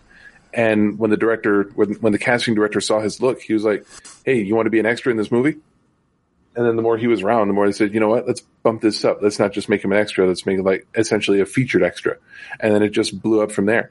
Uh, ever since he got out of prison, he's always done everything he can to try to help people not end up there or not go back there. Um, and uh, any be, because of how much he enjoys, uh, you know, working in Hollywood and being a performer. That's why you see him in so many low budget things. Because if anyone comes to him and says, you know, hey, we're doing a student film for our uh, for our thesis for our uh, uh, films film school class, uh, can you help us out? He'll he'll do it Yeah. if he can work into the schedule, he'll be there. He'll do your movie if uh, if he's got the time. Just ask him. Machete, don't text. Machete is great. I haven't seen Machete Kills, but I have seen the first one. I, I haven't seen it either. I haven't seen the sequel. He claims that they're going to make Machete in space. I don't know. I don't know if it's going to happen or not. He, he was one of the few watchable things in the in Predators. yeah. yeah, he was, he was, he, he had a pretty good uh, role on Breaking Bad too. Uh, Yeah, where, I mean, spoiler for Breaking Bad, he's a drug, drug lord that ends up uh, getting his head cut off and, uh, and put on the back of a tortoise. and you just see the tortoise walking, it's got Danny Trejo's head on the, on the back of it. well, it's it's poetic because his name was the turtle, Yeah, the turtle, yeah. El Tortuga. Tom? Um, want to point out Alex Karras. I mean, yeah, Mongo, but I always wasn't he the one on uh, Webster? Was he the dad on Webster, or am I mixing I don't him up Let me with look someone? that up. No, no, Webster. No, no, that, that couldn't have been him. That was someone else. I'm gonna look it up right now. I I, I, I get where you're coming from. They they certainly look similar. No, he was. Oh wow, yeah, shoot, Okay. that's right. Yep. All right. So, um, did anyone mention OJ with the Naked Gun films No, no. earlier? And the one I, I'm not sure about, I, I trying to look up and didn't find it. Fred Thompson, Oh yeah, former Senator Fred Thompson from um, Die Hard Two. Oh yeah. and for Red October. Yeah. Was he was he politician first, then actor? Was it the other way around? I think it was kind of at the same time, if I'm not mistaken. Okay. I think they kind of were like, I, well, he might have been a politician first. I I, I'm I want to say he like like zigzagged between both. I I don't Yeah. know which one actually came first, but it's not like he did you know discreetly did one and then the other and then went back to politics again. I think it was kind of you know if he's He not went- he- politicking, he was- he's acting. And he was in office in as a state senator in Tennessee from uh, '94 to 2003. His acting career started.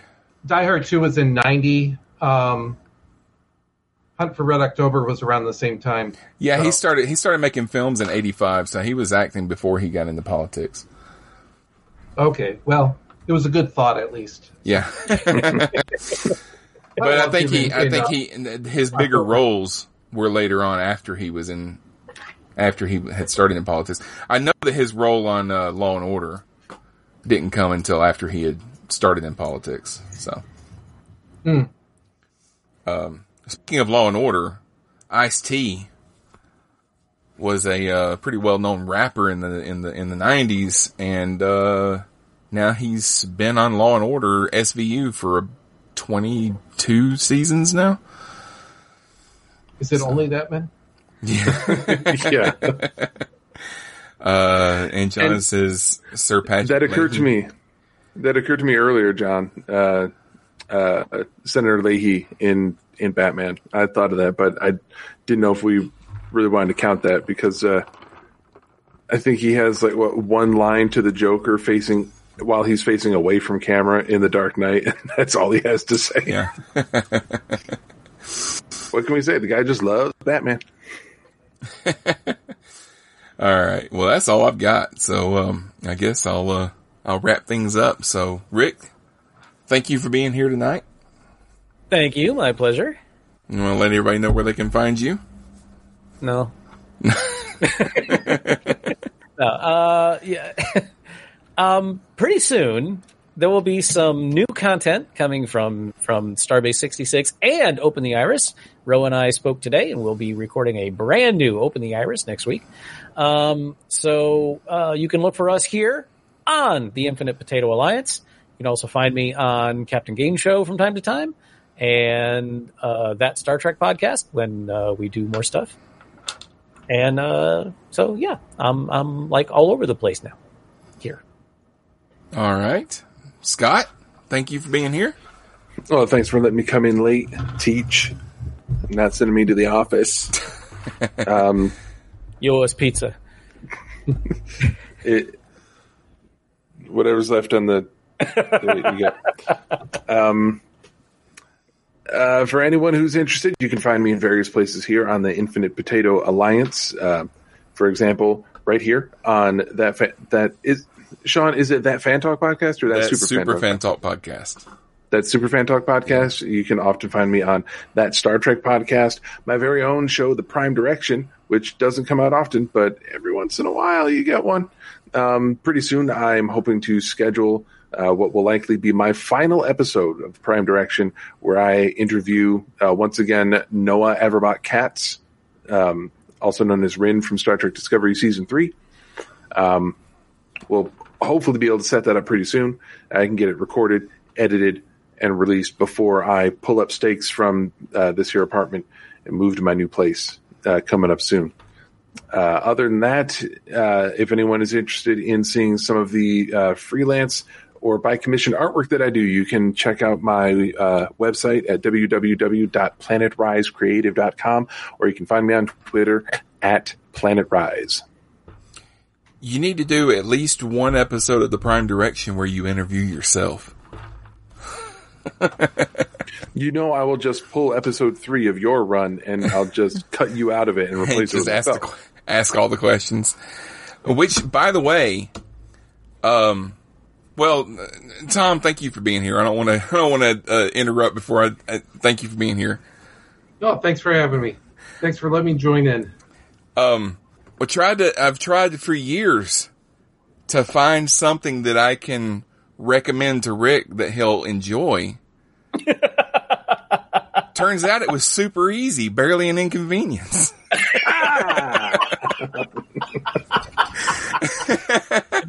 I'm, I'm going to need you to get all the way off my back about this one. All right? Wow, wow, wow, wow, wow, wow, wow, wow, wow, wow. Whoopsie.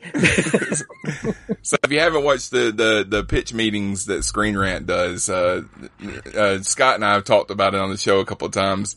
Rick finally went and watched them and, and uh, did you, Oh, did you Jesus. watch all I of them? I can't stop watching this goddamn show. I watch, you know, you know how they've got like they've got some like supercuts of of like all uh, uh, like last night I watched all the Matrix ones and then I watched all the Star Wars ones. Yeah. The Star Wars one is like an hour long. It, I no kidding. Yeah, it, it's it's just the same thing with the MCU. He's done every MCU movie, and I've seen that you know cut together into one. Some of these supercuts are so big that they the people putting them together don't realize that they've put the same pitch meeting in more than once. yeah. Did you see the pitch meeting on pitch meetings? yes, I did. did you watch the one for Star Trek 09? Mm, uh, I don't know if he's done Star Trek Into Darkness, not yet. but I, I know he did He- Star he's- Trek 09. Yeah, he he's done uh, all three of the Kelvin Okay. movies. Yeah, I haven't, I haven't watched any of those yet. Be- Beyond was done uh, v- like very recently. Uh, he put out Star Trek Beyond, um, and I've never seen a single one of the Twilight movies, but he's done all of them.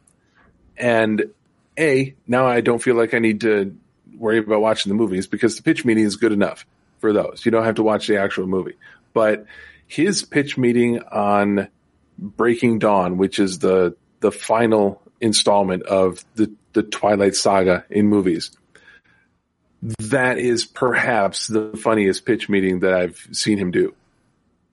I I was rolling when we got towards the end of it, uh, based solely on um, movie producer guys' reactions to the things that were being pitched. It was it was perfect. So I, I recommend seeking out a, a, Twilight supercut. And Sean, we should we should be fair and we should give due credit. Um, Screen Rant just just distributes these videos. They don't make these videos. Yeah. Ryan, Ryan George writes the videos. He performs them. He edits them. He makes them. He just gives them to Screen Rant and they put it out. Yeah. And it easily the best content coming out of Screen Rant these days is his stuff. Um, now, Rick, have you, did you watch any of, uh, any videos by Ryan George that were not pitch meetings? Not that I'm aware of. That doesn't mean I haven't. I just yeah, he's got a lot of videos on his channel that's like first guy to ever go camping, first guy to ever throw a punch, you know, stuff like that. And it's just like a comedy series that he does, and they're they're. I, they're I used to subscribe well. to Screen Rant, and then they just finally pissed me off with their bogus. Well, know, those are not Screen Rant. Those are those are his. That's his channel. Yeah. Yeah, the, the, on Screen Rant, that's where you get the pitch meetings. But Ryan George has his own YouTube channel. If you go to that, then you'll get his non-pitch meeting videos uh, that are also very, very funny. I recommend them highly. Okay. All right, well, that's going to pretty much do it for us this week. Uh, go to infinitepotato.com to find all of our other shows. We've got a lot of new shows coming to the network since we uh, since we merged with um, the Infinite Diversity Network, and we've also got uh, uh, Jared Stern's new podcast. Jared Stern, if you listen to Captain Game Show, he's on that show a lot. He's got a new podcast called Between Two Sterns, and it's uh, it's Jared Stern and another guy named Jared Stern, and they uh, do a podcast together. They're both comedians, and it's very funny. So it's on the network. Uh, you can you can listen to it there, or you can find it on any of your uh, podcatchers. So, and Jared, if you're listening, I'm kidding. I, I love the first episode. I'm very much looking forward to listening to the second one. All right, everybody. Thank you for listening. We'll be back soon. Until then, take care.